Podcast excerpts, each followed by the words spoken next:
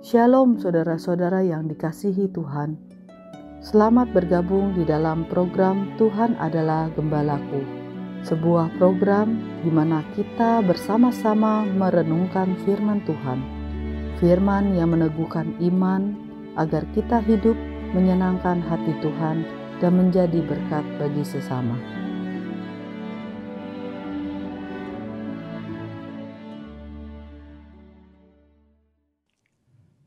Shalom saudara-saudara yang dikasih oleh Tuhan. Kekuatan yang kita miliki dalam kehidupan kita sesungguhnya adalah pemberian Tuhan. Dialah yang menopang kita.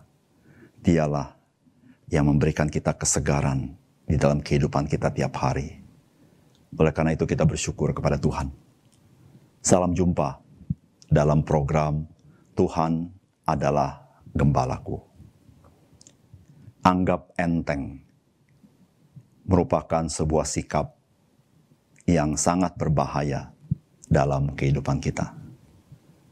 Namun ada kalanya kita bisa bersikap demikian. Anggap enteng karena kita berpikir kita sudah tahu dan kita mampu mengatasinya karena kita sudah pengalaman. Saudara, bagaimana kita bisa terhindar dari sikap anggap enteng? Maka mau tidak mau, kita harus sungguh-sungguh mengenal situasi dan kondisi yang kita hadapi. Sehingga dengan demikian, kita menjadi orang bijaksana di dalam melangkah dan mengambil keputusan tanpa menganggap enteng situasi dan kondisi yang kita hadapi. Ini akan kita renungkan dari firman Tuhan yang terdapat di dalam Injil Matius pasal 13 ayat 47 sampai ayat 50. Demikian pula hal kerajaan sorga itu seumpama pukat yang dilabuhkan di laut, lalu mengumpulkan berbagai-bagai jenis ikan. Setelah penuh, pukat itu pun diseret orang ke pantai. Lalu duduklah mereka dan mengumpulkan ikan yang baik ke dalam pasu, dan ikan yang tidak baik mereka buang. Demikianlah juga pada akhir zaman. Malaikat-malaikat akan datang memisahkan orang jahat dari orang benar. Lalu mencampakkan orang jahat ke dalam dapur api. Di sanalah akan terdapat ratapan dan kertakan gigi.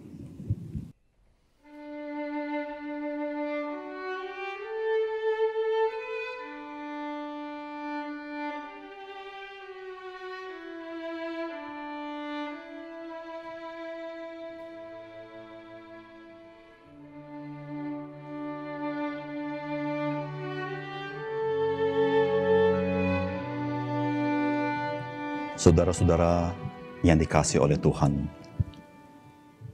kita hidup di dalam masa kerajaan sorga, yaitu masa di antara kedatangan Tuhan Yesus yang pertama kali dan kedatangan yang akan datang Tuhan Yesus yang kedua kali. Saudara-saudara, masa seperti ini, masa yang seperti apa yang Tuhan Yesus ingin gambarkan kepada kita. Maka Tuhan Yesus memberikan perumpamaan tentang kerajaan sorga ini. Supaya kita tahu kita hidup di masa yang seperti apa. Yang pertama, saudara-saudara, Tuhan Yesus mau memberitahukan konteks kehidupan kerajaan sorga itu adalah masa pemberitaan Injil kepada semua orang tanpa membeda-bedakannya. Itulah yang Tuhan gambarkan melalui perumpamaan pukat yang dilabuhkan di laut. Di mana pukat ini adalah jala. Ketika dilabuhkan di laut, dia menjaring seluruh ikan tanpa membedakannya. Di dalam masa kerajaan surga, maka Injil diberitakan kepada semua orang tanpa membedakan suku atau etnik, bangsa atau negara, dan apa pun warna kulitnya. Injil diberitakan kepada semua orang. Oleh karena itu, saudara-saudara, pada masa kerajaan sorga ini adalah masa anugerah, di mana setiap orang di dalam anugerah Tuhan, mereka boleh mendengar kabar baik. Dan puji Tuhan, hari ini dunia informasi, teknologi terus berkembang dan semakin pesat berkembang, sehingga berita kabar baik terus mendunia tanpa membeda-bedakan siapa pun di muka bumi ini.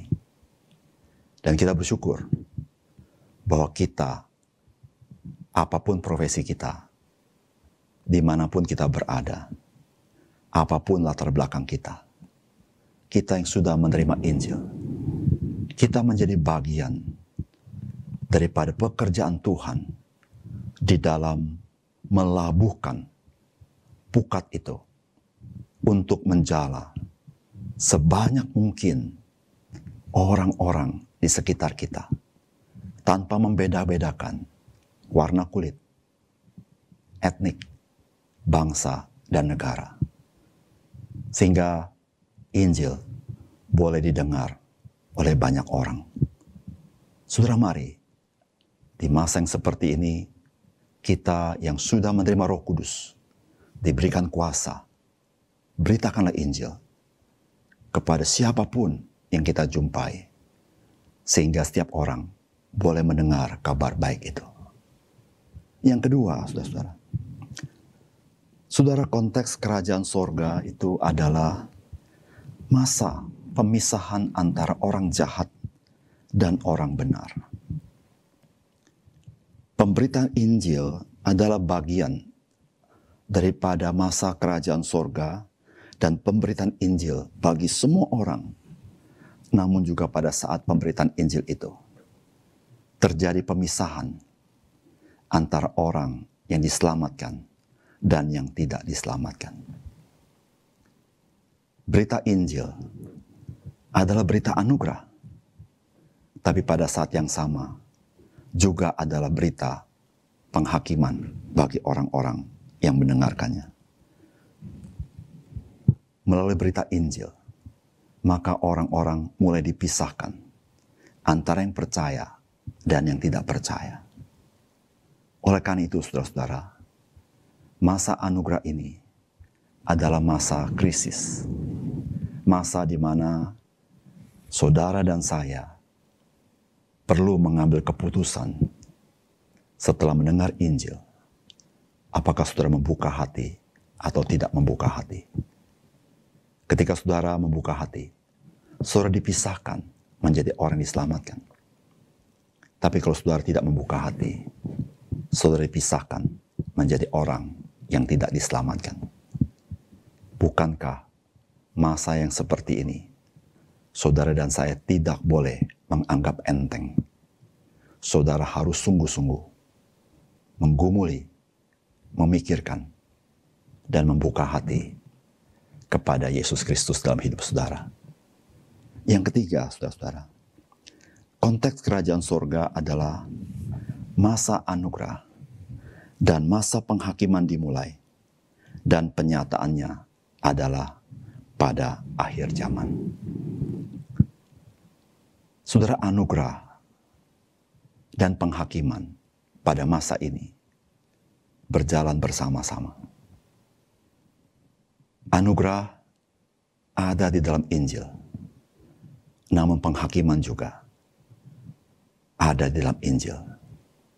Ketika seorang menolak Injil, maka dia sudah berada di bawah penghakiman Tuhan. Meskipun pada saat ini kita semua belum melihatnya, sehingga kita tidak menghakimi satu sama lain.